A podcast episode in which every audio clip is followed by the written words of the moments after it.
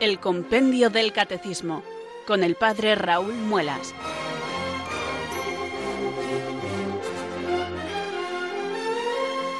Muy buenas tardes, queridos oyentes de Radio María. Son las 4, las 3 en Canarias. Aquí comienza una nueva edición del Compendio del Catecismo. Reciban desde Talavera de la Reina un saludo muy cordial del Padre Raúl Muelas, que un día más les habla desde estos micrófonos de Radio María, la radio de la Virgen, la fuerza de la esperanza. Sed todos bienvenidos.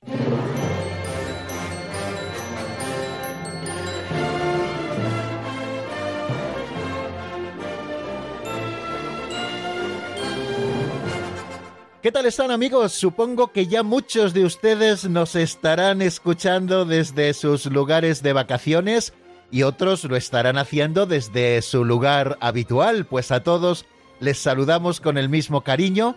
A los que están en el lugar habitual decirles que bueno, que ya podrán disfrutar de algunos días de descanso seguramente, y a los que están de vacaciones que las disfruten, que las aprovechen y que no se olviden que al Señor no le damos vacaciones. El amor eh, se puede ejercitar mucho más en el tiempo de vacaciones, puesto que disponemos más tiempo también para poder dedicarle al Señor y para poder dedicárselo a esta formación permanente que cada día procuramos aquí en el Compendio del Catecismo. Estamos comenzando una nueva edición de nuestro programa, la número 160, y lo hacemos con toda ilusión, porque vamos a estudiar la verdad, vamos a acercarnos a la verdad que Dios mismo ha revelado, que ha entregado a la Iglesia en ese depósito de la fe, y que la Iglesia Madre desde el principio está enseñando constantemente a sus hijos con toda verdad, con la asistencia del Espíritu Santo que asiste al magisterio de la Iglesia, para que pueda enseñarnos la verdad y todos podamos y tengamos la misma posibilidad de unirnos a la fe verdadera. Bueno, pues eh, conocedores de todo esto, queridos amigos, ilusionados porque vamos a estar juntos, si Dios así lo quiere, durante los próximos 55 minutos de radio, pues aquí estamos comenzando nuestro compendio del catecismo, invocando como siempre al Espíritu Santo. Ya saben que nada podríamos hacer para conocer a Dios si Dios mismo no nos desvela y nos permite conocerle. Y por eso invocamos al Espíritu Santo. Decía Jesucristo, antes de ascender al cielo, os conviene que yo me vaya, porque cuando yo me vaya, os enviaré al Espíritu de la verdad, que será el que os enseñará todas las cosas que yo os he mostrado. Bueno, pues todo lo que Cristo nos ha ido revelando, Él es la plena revelación del Padre, nos lo enseña siempre el Espíritu Santo. Y por eso siempre que comenzamos el programa, después de este saludo primero, pues lo que hacemos en primer lugar es elevar nuestra oración de invocación al Espíritu Santo para que venga sobre nosotros, para que ilumine nuestro entendimiento, para que fortalezca nuestra voluntad y podamos todos conocer mejor a Dios, conociéndole, amarle y amándole, siguiéndole. Bueno, pues conocer para seguir amando a Cristo.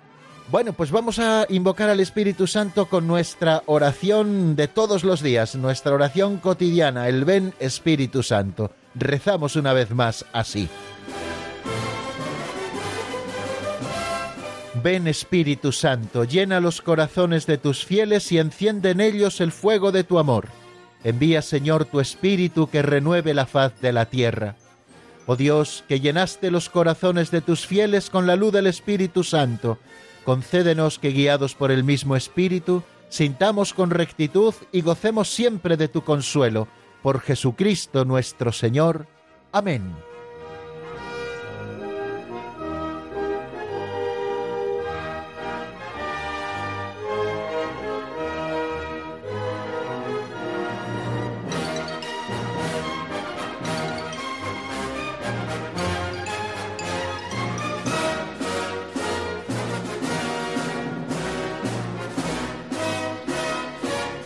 Bien amigos, y después de hacer esta oración devota que elevamos al Espíritu Santo cada jornada que nos reunimos aquí en torno a Radio María para estudiar el compendio del Catecismo, pues vamos a escuchar una pincelada. Es nuestro primer momento de acercamiento al estudio de la doctrina y queremos hacerlo de una manera práctica, de una manera simpática y nos da la posibilidad siempre don Justo López Melús con este librito que escribió hace 30 años y que se titula Pinceladas de Sabiduría.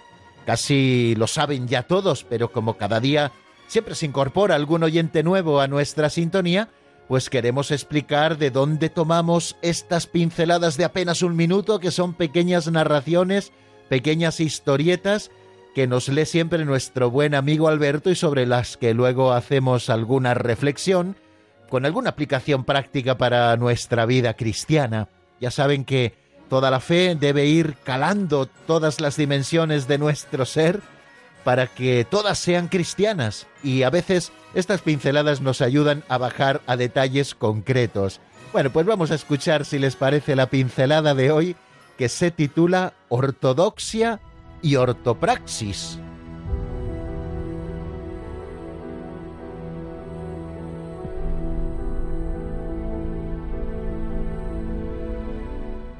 Ortodoxia y Ortopraxis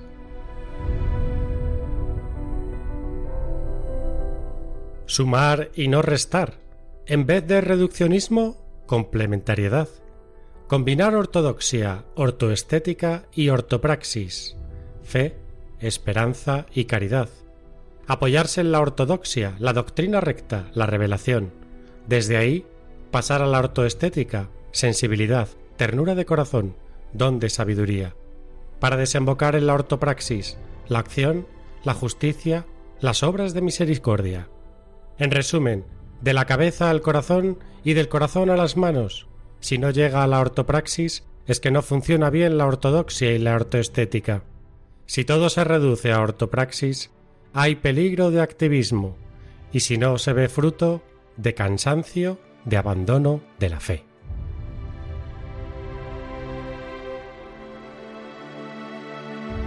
Me gusta siempre repetirles, queridos oyentes, que estas pinceladas son para que vayan calando todas estas cosas que aprendemos en todas las dimensiones de nuestra vida. Y fijaros si aterriza bien hoy, don Justo, esto que queremos decir con estas tres palabras que pueden resultarnos un poquito raras. Seguramente alguna ya la hayamos oído, pero otras no, ¿no? Él habla de ortodoxia, habla de ortoestética y habla de ortopraxis.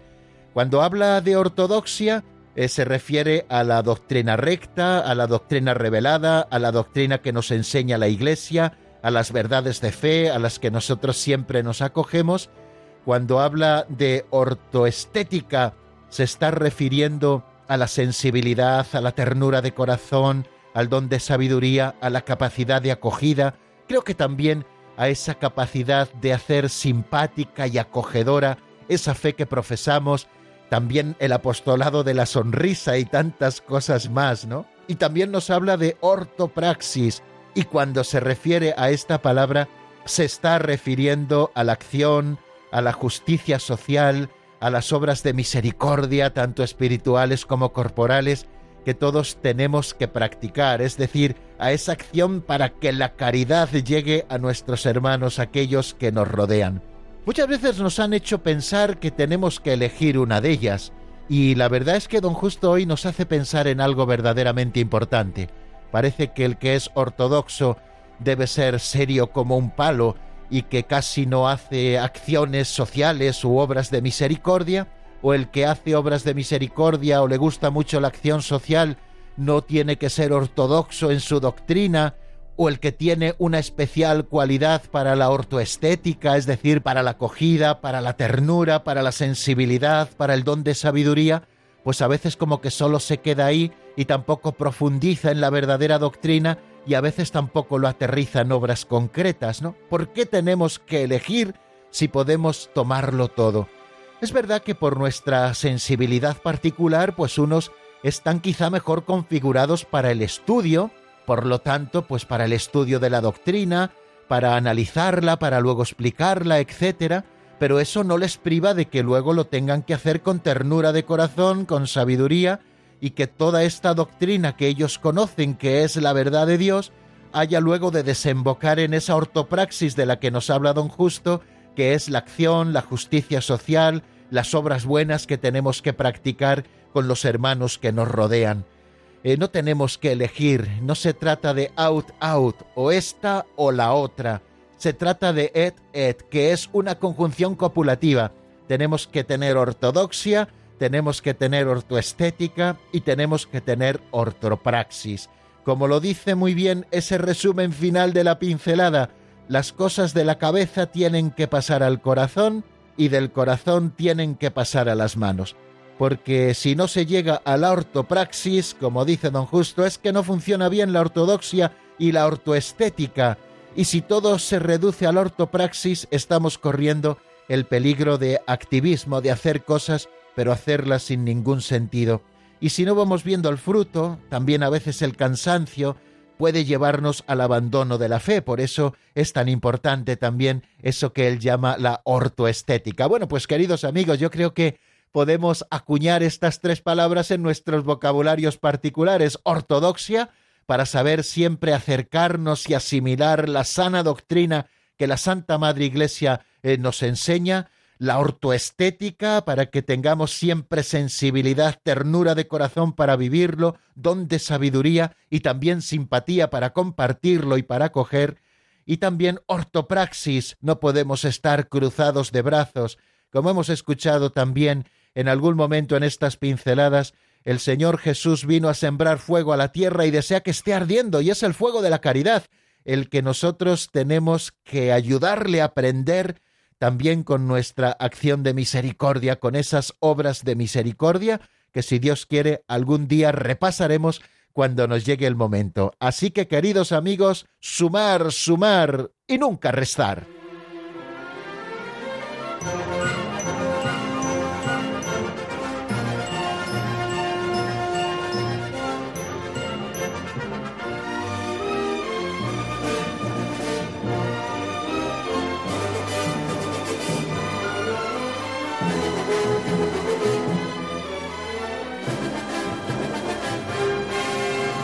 Bien amigos, y después de haber escuchado la pincelada y esta sencilla reflexión que sobre ella hemos hecho, vamos a continuar eh, repasando. Es nuestro siguiente espacio en nuestro programa.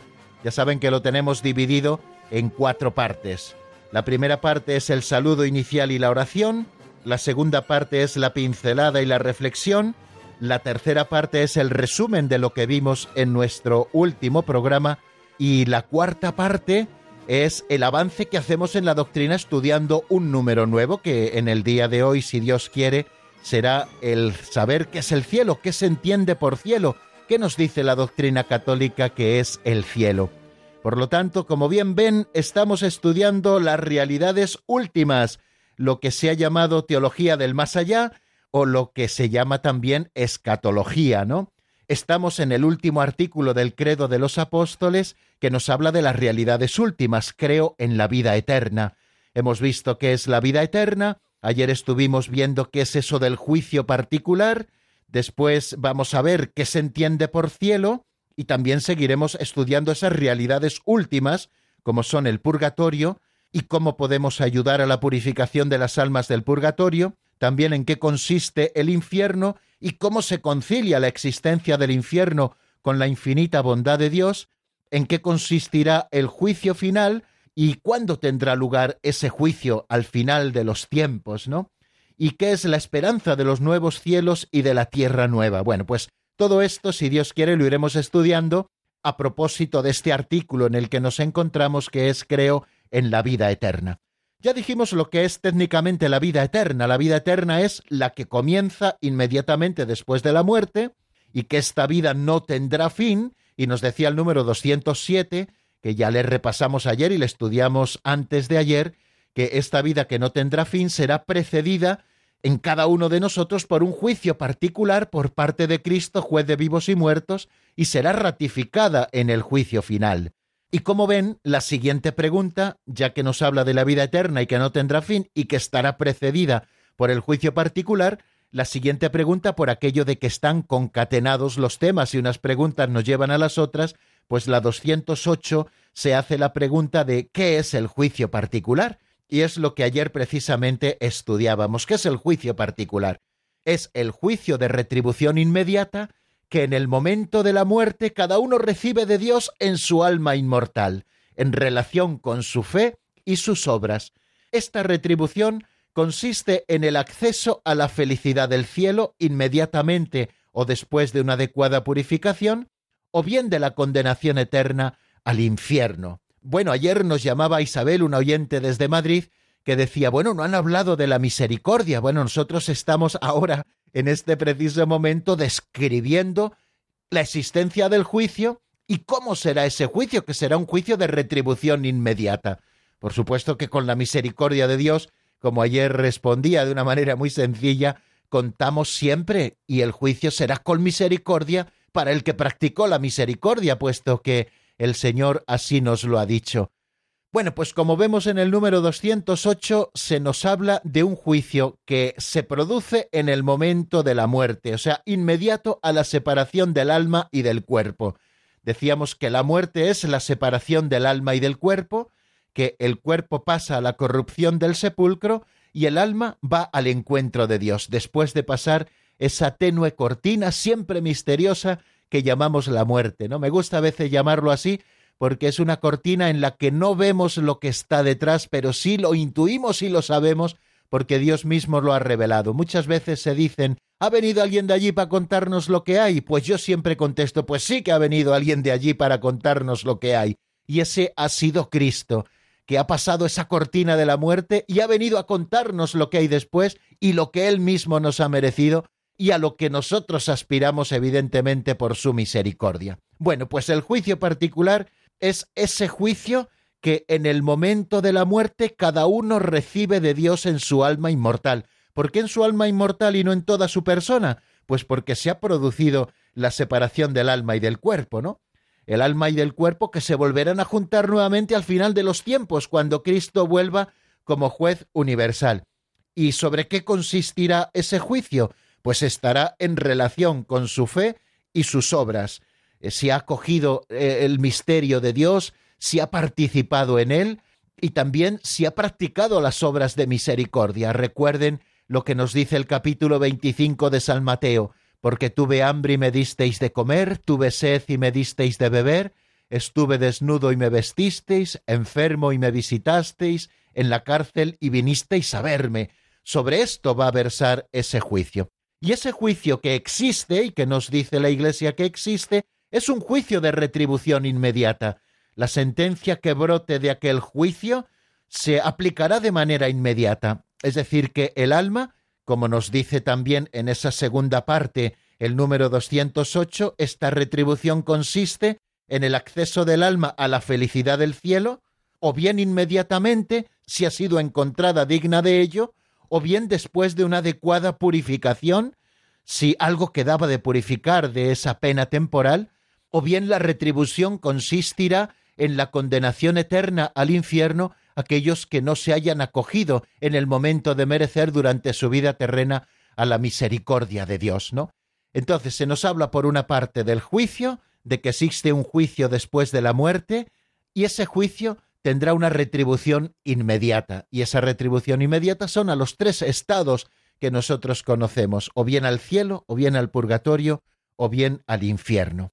La muerte, como bien hemos estudiado ya de manera precedente, pone fin a la vida del hombre como un tiempo abierto a la aceptación o rechazo de la gracia divina manifestada en Cristo. Es eso que a veces llamamos, y que a mí me gusta la expresión porque creo que es muy gráfica, es eh, ese primer periodo de la vida que comienza en el momento de la concepción y que termina con la muerte, y que es ese tiempo que llamamos de merecer, cuando nosotros podemos hacer méritos para el cielo y podemos acogernos también a la misericordia de Dios. Es en el momento de nuestra vida terrena cuando nosotros podemos aceptar o rechazar la gracia divina que ha sido manifestada en Cristo. El Nuevo Testamento nos habla del juicio principalmente en una perspectiva del encuentro final con Cristo en la segunda venida del Señor al final de los tiempos pero también en el Nuevo Testamento se aseguran muchos textos y además de manera reiterada la existencia de una retribución inmediata después de la muerte de cada uno como consecuencia de sus obras y de su fe.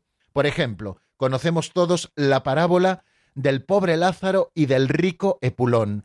Nos dice Jesús en esta parábola que murió Lázaro y los ángeles lo llevaron al seno de Abraham. murió Epulón, el rico, y lo enterraron. Y como vemos, la suerte de uno y de otro fue distinta inmediatamente después de la muerte.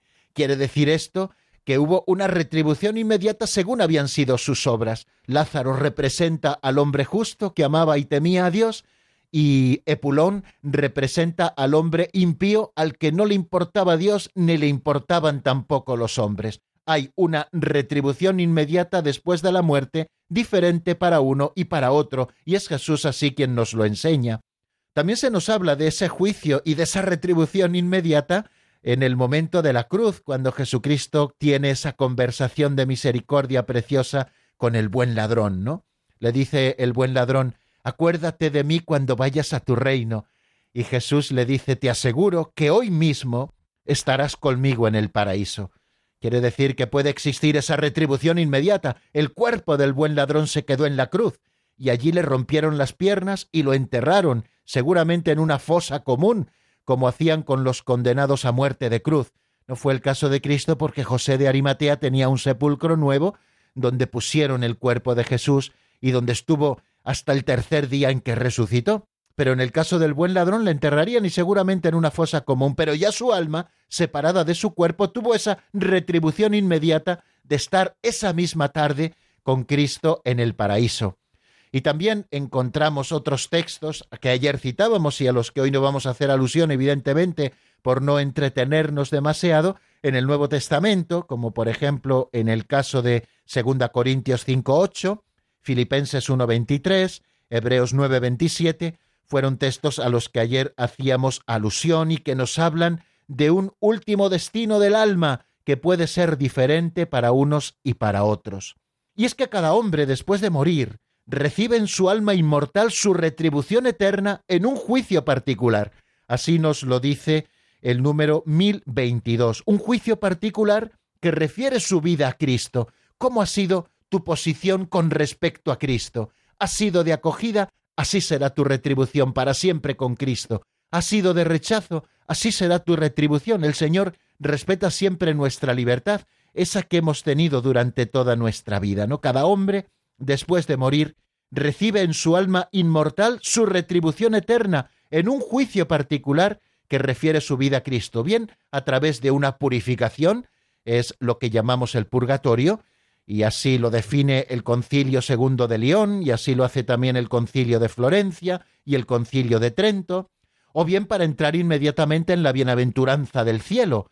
También nos lo dice así el Concilio Segundo de León, el Papa Juan XXII, también Benedicto XII en esa bula Benedictus Deus, a la que hicimos referencia, también habla de ello el concilio de Florencia, o bien también para condenarse inmediatamente para siempre, como nos habla el concilio segundo de León, como nos habla también la bula Benedictus Deus de Benedicto XII y también en el concilio de Florencia. Bueno, bueno, pues ayer nos estuvimos refiriendo a todas estas cosas de una manera quizá más amplia, al juicio particular, que existe un juicio en el momento de la muerte en el que cada uno recibe de Dios en su alma inmortal, ya separada del cuerpo, en relación con su fe y con sus obras, una retribución inmediata. Y esta retribución consiste bien en el acceso a la felicidad del cielo, inmediatamente, el caso de los santos, o después de una adecuada purificación, el caso de las ánimas benditas del purgatorio, o bien de la condenación eterna al infierno, que también es posible.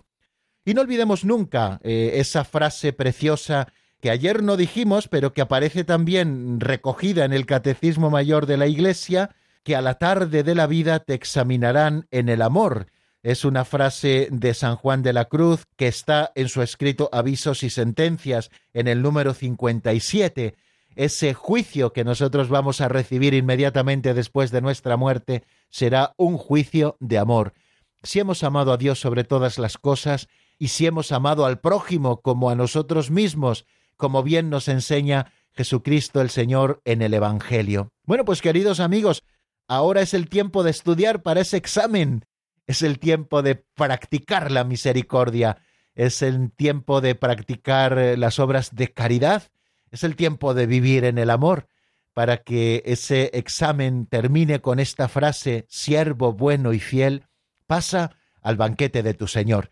Pues bien amigos, vamos a dejar aquí el resumen de lo que vimos en nuestro último programa y si les parece, nos detenemos un poquito en la palabra y lo hacemos eh, recreándonos también en la música. Ven y ayúdame, se titula así el tema, es de Don José y está sacado del álbum Dame tu amor. Espero que les guste y enseguida estamos nuevamente juntos para hablar del cielo.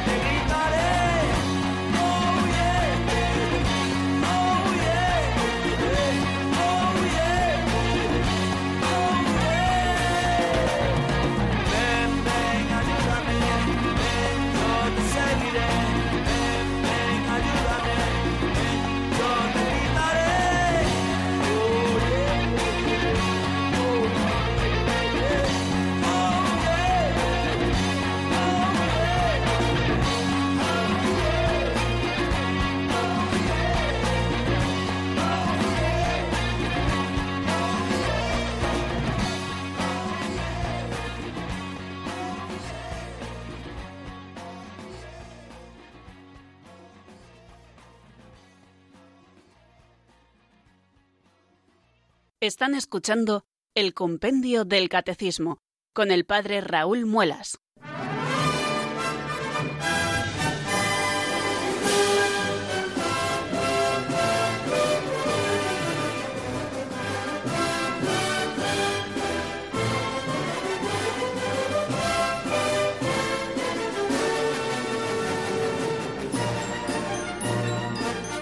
Seguimos, queridos oyentes, en la sintonía de Radio María. Estamos en el compendio del Catecismo y les habla, como todas las tardes, el padre Raúl Muelas desde Talavera de la Reina.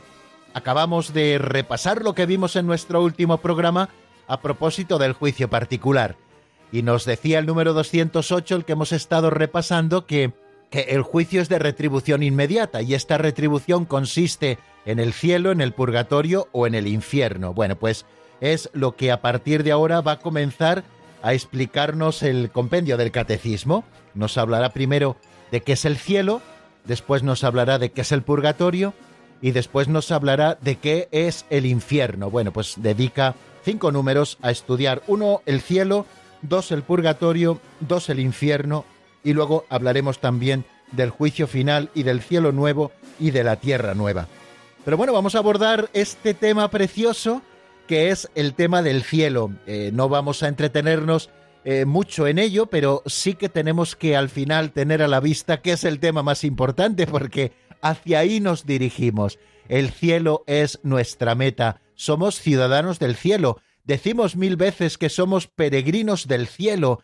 Hacia el cielo nos encaminamos. Queremos vivir por siempre felices con Cristo en el cielo.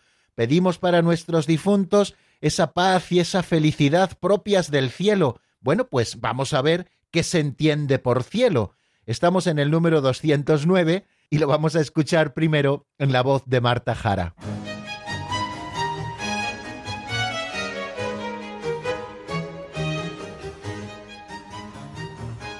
Número 209.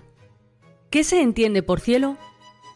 Por el cielo se entiende el estado de felicidad suprema y definitiva.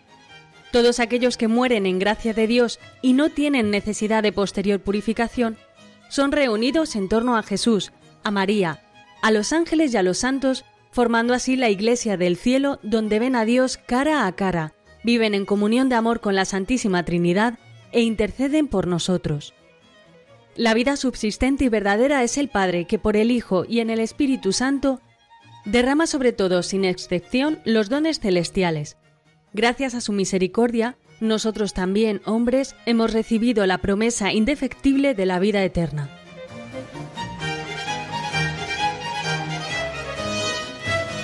Bueno, acabamos de escucharlo. Por cielo se entiende el estado de felicidad suprema y definitiva.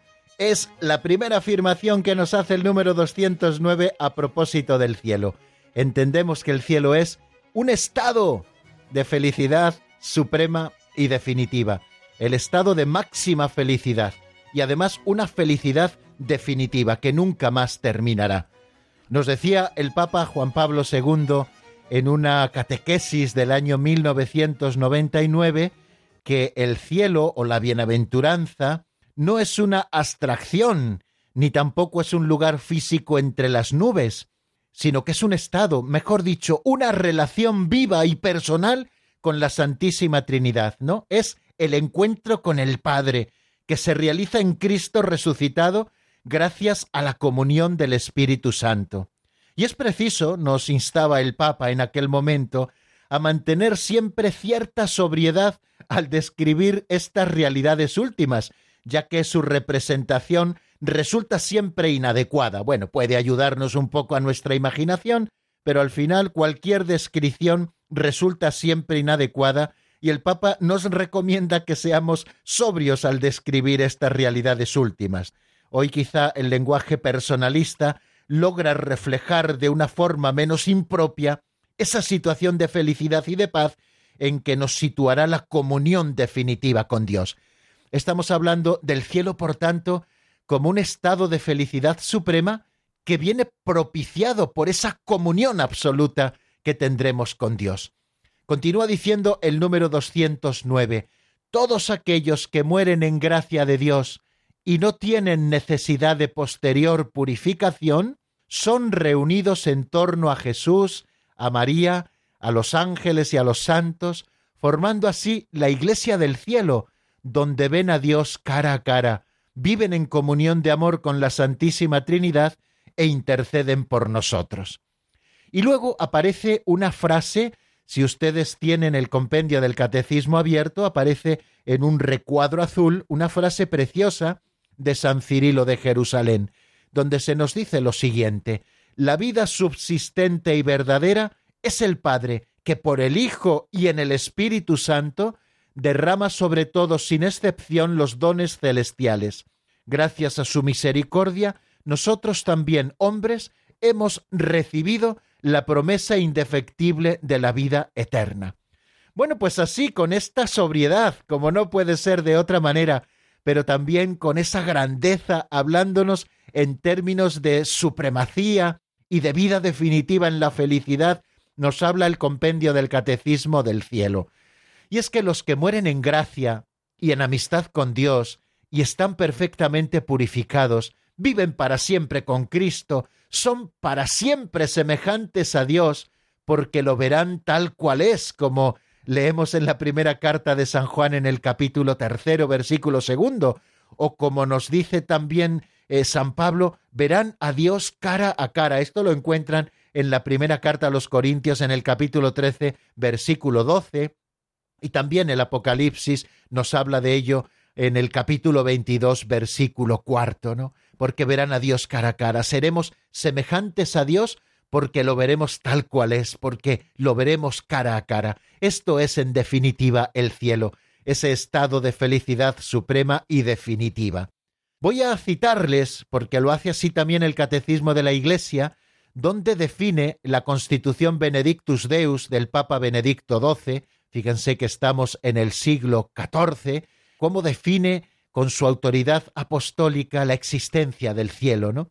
Definimos con la autoridad apostólica que según la disposición general de Dios, las almas de todos los santos y de todos los demás fieles muertos después de recibir el bautismo de Cristo en los que no había nada que purificar cuando murieron, o en caso de que tuvieran o tengan algo que purificar una vez que estén purificadas después de la muerte, aun antes de la reasunción de sus cuerpos y del juicio final, después de la ascensión al cielo del Salvador, Jesucristo nuestro Señor, estuvieron, están y estarán en el cielo, en el reino de los cielos y paraíso celestial con Cristo, admitidos en la compañía de los ángeles, y después de la muerte y pasión de nuestro Señor Jesucristo, vieron y ven la divina esencia, con una visión intuitiva y cara a cara, sin mediación de ninguna criatura.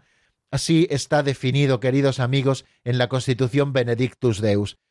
Es, creo, también una descripción muy hermosa que nos ha hecho este número 209, ¿no? Que todos aquellos que mueren en gracia de Dios son reunidos en torno a Jesús, a María, a los ángeles y a los santos, formando así la iglesia del cielo. Aquellos que van al cielo empiezan a constituir ese estado de la iglesia que llamamos iglesia celeste, y están en torno a Jesús viviendo en comunión plena con Él, también con María, la Virgen, con los ángeles y con los santos, ¿no? Formando esa familia del cielo y viendo a Dios cara a cara sin intervención de ninguna criatura. Y viven también, nos dice, en comunión de amor con la Santísima Trinidad, e interceden también por nosotros. ¿Qué es eso de vivir en comunión con la Santísima Trinidad? Decía San Agustín, y he citado en alguna ocasión esta frase, porque la aprendí hace ya muchos años, que describía San Agustín el cielo como que toda nuestra vida en el cielo será amén et aleluya, decía él, ¿no? toda nuestra vida en el cielo será amén y aleluya. Quiere decir que toda nuestra vida será vivir en comunión con Dios y además identificados plenamente con su voluntad. Eso significa la palabra amén. Le estaremos diciendo a Dios constantemente amén y toda nuestra vida será cantar el aleluya. El aleluya que refleja esa felicidad suprema y definitiva de la que nos habla el compendio del catecismo cuando nos habla del cielo que se entiende por cielo ese estado de felicidad suprema y definitiva. San Agustín lo resumía en ese canto del aleluya, ese canto de alegría que cantamos aquí en la liturgia de la tierra, pero que sobre todo cantan eternamente los bienaventurados del cielo en esa liturgia celeste. Esta vida perfecta con la Santísima Trinidad, esta comunión de vida y de amor con ella, y también con la Virgen María, con los ángeles y con todos los santos, se llama cielo.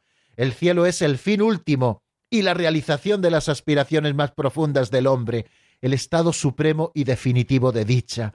Todos, queridos amigos, todos, aspiramos a la felicidad, y a una felicidad que no sea pasajera como la felicidad que encontramos aquí en este mundo en este mundo, y también son palabras de San Agustín, caminamos entre tribulaciones del mundo y consuelos de Dios.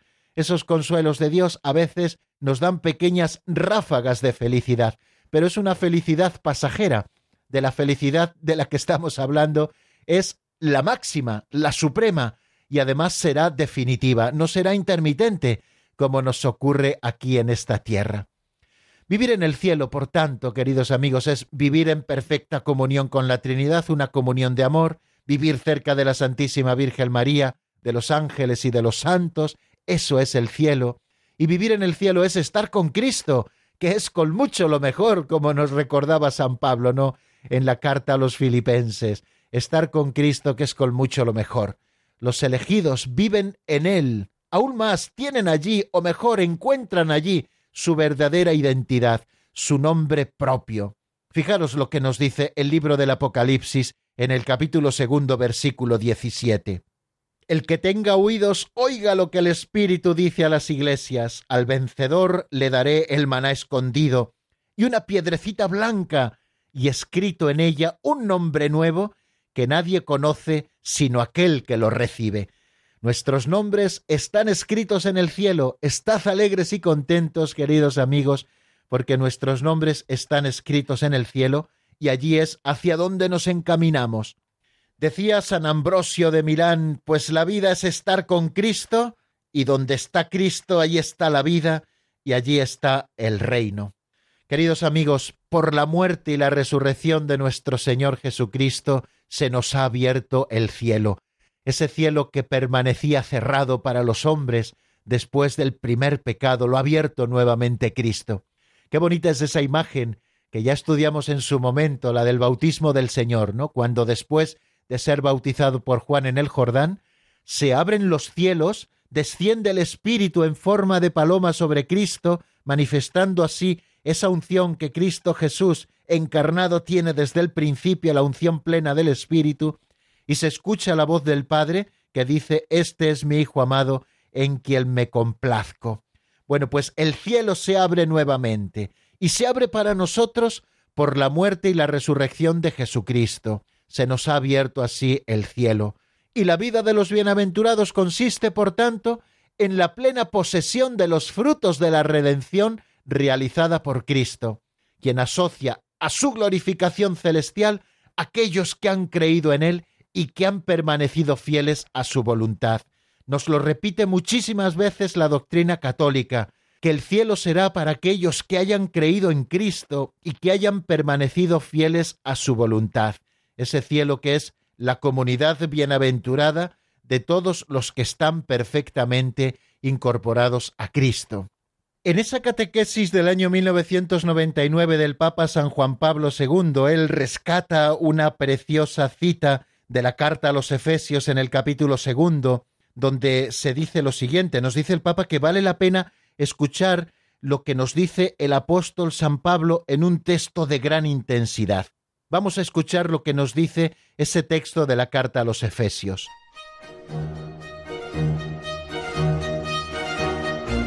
Dios, rico en misericordia, por el grande amor con que nos amó, estando nosotros muertos a causa de nuestros pecados, nos vivificó juntamente con Cristo.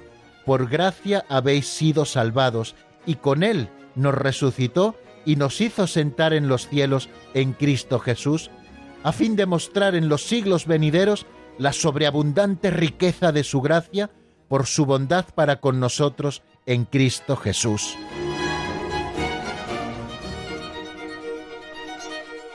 Y es que, queridos amigos, continúa diciéndonos el Papa, las criaturas experimentan la paternidad de Dios rico en misericordia a través del amor del Hijo de Dios crucificado y resucitado, el cual, como Señor, está sentado en los cielos a la derecha del Padre. Así pues, la participación en la completa intimidad con el Padre después del recorrido de nuestra vida terrena pasa por la inserción en el misterio pascual de Cristo. San Pablo subraya con una imagen espacial muy intensa este caminar nuestro hacia Cristo en los cielos al final de los tiempos. Después nosotros, los que vivamos, los que quedemos, seremos arrebatados en nubes junto con ellos, los muertos resucitados se refiere, al encuentro del Señor en los aires, y así estaremos siempre con el Señor. Consolaos pues mutuamente con estas palabras. Es un texto de la primera carta a los tesalonicenses capítulo cuarto versículos 17 y 18. El Catecismo Mayor de la Iglesia nos dice también que este misterio de comunión bienaventurada con Dios y con todos los que están en Cristo, que es el cielo, sobrepasa toda comprensión y toda representación. La Escritura nos habla de ella en imágenes. Nos habla de vida, de luz, de paz, de banquete de bodas, de vino del reino, de casa del Padre, de Jerusalén celeste, de paraíso, lo que ni el ojo vio, ni el oído oyó, ni el corazón del hombre llegó, lo que Dios preparó para los que le aman, citando a San Pablo en la primera carta a los Corintios. O sea, queridos amigos, que en la gloria del cielo los bienaventurados continúan cumpliendo con alegría la voluntad de Dios con relación a los demás hombres y a la creación entera. Ya reinan con Cristo. Con Él ellos reinarán por los siglos de los siglos. Y como termina diciéndonos ese número 209, interceden por nosotros. Los que en el cielo están interceden por nosotros, no solamente porque son para nosotros modelos de comportamiento, sino porque también son ante Dios intercesores y abogados nuestros. Y así se nos ha pasado el tiempo de hoy que tenemos para las explicaciones. Todavía nos queda un espacio, el de los oyentes. Pueden ustedes marcar el 910059419, 910059419, y mientras escuchamos unos compases de un tema de Esther Hernández titulado ¿Y qué tengo que hacer? pueden ustedes marcar y enseguida estamos nuevamente juntos.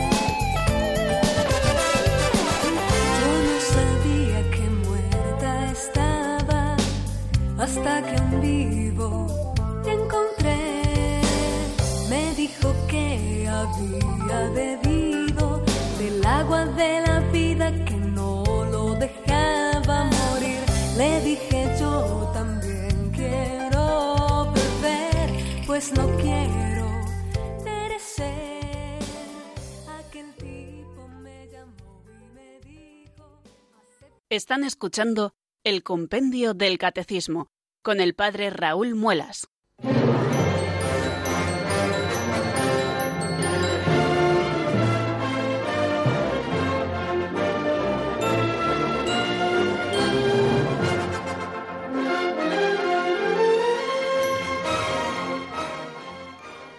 910059419, queridos oyentes, este es el teléfono que ustedes tienen que marcar si tienen a bien hablar un ratito con nosotros exponiéndonos alguna duda o dándonos también alguna reflexión a propósito de lo que estamos diciendo. Vamos a dar paso ya a la primera llamada. Cruzamos el estrecho de Gibraltar y nos vamos a la ciudad de Ceuta, donde nos espera José Bernardo. Buenas tardes y bienvenido, amigo. Pues bendiciones de Cristo Jesús nuestro Señor y yo soy un gran devoto de los santos misionales de San Francisco Javier, de la Madre Teresa de Carcuta, del Padre Damián. Yo admiro muchísimo a los misioneros y me da muchísima pena cada vez que me entero como los últimos hermanos nuestros que mataron en Burkina Faso a los salesianos. Es decir, que yo, mm, la verdad, porque hay que vale, yo admiro el valor que tienen los misioneros y siempre me he sentido en el espíritu misional y siempre le pido al Señor todos los días por ello y como dice el Señor en su palabra, ¿no? Dice, ir por todo el mundo y predicar el Evangelio, ¿no? Como dice San Marcos 16, 15 y me gusta siempre y en el programa vuestro café, pues claro, ya os queda pocos minutos para llamar y muchas veces siempre llego tarde y hoy he tenido el privilegio de poder compartir con vosotros. Qué bien, pues me alegro muchísimo, José Bernardo. Veo que no tiene usted mal gusto a la hora de elegir los santos de su devoción y veo también ahí una llamada muy especial del Señor a, la misión, ¿eh? a esa primera línea de misión tanto eh, o bien por poderla hacer realidad de alguna manera concreta según su vocación y también para rezar mucho por los misioneros que necesitan ser sostenidos también por la oración de toda la Iglesia. ¿no? En definitiva, en esa primera línea de misión donde hay un misionero eh, hablando de Cristo y mostrando al Señor por primera vez, aquellos que quizá nunca han oído hablar de Él, ha de estar toda la Iglesia detrás también con su empuje, con su oración con sus sacrificios. Así que me alegro, me alegro muchísimo eh, de, toda esta devoción. No sé si quería hacernos alguna pregunta a propósito de alguna cosita más. Pues he llegado un poco tarde y que yo estaba terminando vuestro programa, pero de verdad, yo por ejemplo suelo llamar mucho los viernes con el padre Antonio María Doménez, el de morar de cada día de los viernes. Sí, y siempre me gusta compartir con él. Y después otro día también cuando es católico en la vida pública con el padre, bueno, bueno, es más bien periodista, eh, Luis Saya, también he tenido el, privilegio de hablar dos veces con él y por eso, y como yo siempre digo, sobre todo aquí en Ceuta, que cada vez somos menos los católicos, porque hoy, como siempre sabemos, en las parejas que si no se casan por la iglesia, los niños que no los bautizan, que no le hacen la comunión, y tristemente lo poquito que nos queda de católicos se va perdiendo, y los poquitos que todavía tenemos esa llama y el, fuego de Jesús, pues lo debemos de, reanimar con, las con los demás. Así que el Señor nos da un propósito a todos que no somos simples oidores de la palabra, sino hacedor de ella. Pues muchísimas gracias, eh, José Bernardo, por esta aportación tan bonita y por ese entusiasmo en la vivencia de la fe y en procurar también que a su alrededor se viva. Eh, hoy le encomendaré especialmente en la misa de ocho para que el Señor siga alentando ese fuego de, amor y ese fuego también de apostolado que lleva usted en su corazón y que estamos también encantados de que eh, ya también haya hablado con nosotros y ya que forme parte también de los oyentes que han participado también aquí en el compendio del catecismo con sus intervenciones. Eh, volvemos nuevamente a la península y nos vamos a la capital de España, a Madrid, donde nos espera Raquel. Buenas tardes y bienvenida, Raquel. Buenas tardes, muchas gracias. Mire, quería preguntarle, a raíz de un desgraciado suicidio tuve una conversación con mi hermana, que es una persona que tiene una responsabilidad importante en un movimiento de la Iglesia Católica, y entonces teníamos unas posturas, a mí me sorprendió su postura, porque ella dijo que ella conoce la misericordia divina y que está segura de que él está salvado, el suicidio, la persona que se suicidó. Y yo le digo que yo confío en que esté salvado, pero no por la misericordia, sino porque él o sea, por supuesto por la misericordia, pero porque él en algún momento, aunque sea en el último segundo, haya tenido un arrepentimiento del acto que estaba realizando. Me parece que no solamente el hecho de ser una persona que está sufriendo mucho es mm, suficiente para que ya mm, entre en la misericordia, sino que es voluntad de él. Entonces, a mí me da un poco la impresión de que ese es un pues un eh, riesgo de relativismo que existe. Y quería que me dijera usted quién cree que está equivocada de las dos mi hermana o yo. Nos dé unas palabritas. Muchas gracias. Quién me ha nombrado juez entre hermanos no es broma es broma. Estoy emulando unas palabras del evangelio no eh, bueno pues evidentemente yo estoy mucho más conforme con lo que usted dice claro porque evidentemente nos salvamos por la misericordia de Dios, pero como ya explicábamos, eh, creo que fue ayer o antes de ayer, ya no recuerdo porque pasan los días rápido, tenemos que acogernos a esa misericordia libre y voluntariamente, ¿no? Incluso aunque sea en ese último segundo, en ese último momento de la vida, ¿no? Eh, de una manera extraordinaria, a través de un acto de contrición perfecta, podemos acogernos a la misericordia de Dios, pero, pero claro, es necesario que por nuestra parte haya una opción de, de acogida a la misericordia de Dios. Aquel que se suicida atenta gravísimamente contra su vida, y por lo tanto estamos hablando de que, de que existe una materia muy grave. Ahora, mm, luego el tema de la libertad o, la advertencia con que lo hacen, pues eso ya de internis nec ecclesia, que decimos, de, de lo interno no puede, no puede juzgar ni la iglesia, pero estoy totalmente de acuerdo con usted cuando dice que eh, tiene que acogerse a esa misericordia, por supuesto, que Dios siempre, siempre ofrece. Muy bien amigos, pues estamos llegando al final de nuestro programa. Creo que ya ha dado la hora incluso y, ya me pondrán el primer aviso. Esto como en los toros, suena el primer aviso cuando me he pasado un minuto. Así que me voy a despedir ya rápido, pero todavía nos queda el día de mañana para seguir hablando de estos temas maravillosos. Mañana dedicaremos un rato largo a volver a repasar lo del cielo, porque es que me interesa tanto que veamos que este es el final hacia el que nos encaminamos y el que el Señor quiere concedernos por su misericordia siempre y cuando nosotros optemos por vivir cerca de Cristo ya en esta vida de manera voluntaria para que la muerte sea ese tránsito hacia la vida definitiva, para vivir felices eh, y además eh, de esa manera máxima, como nos dice el compendio del Catecismo, eh, felices con el Señor, esa felicidad suprema y definitiva.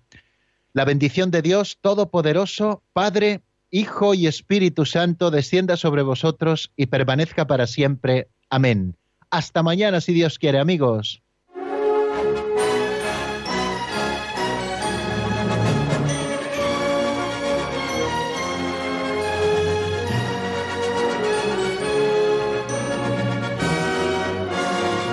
El Compendio del Catecismo con el Padre Raúl Muelas.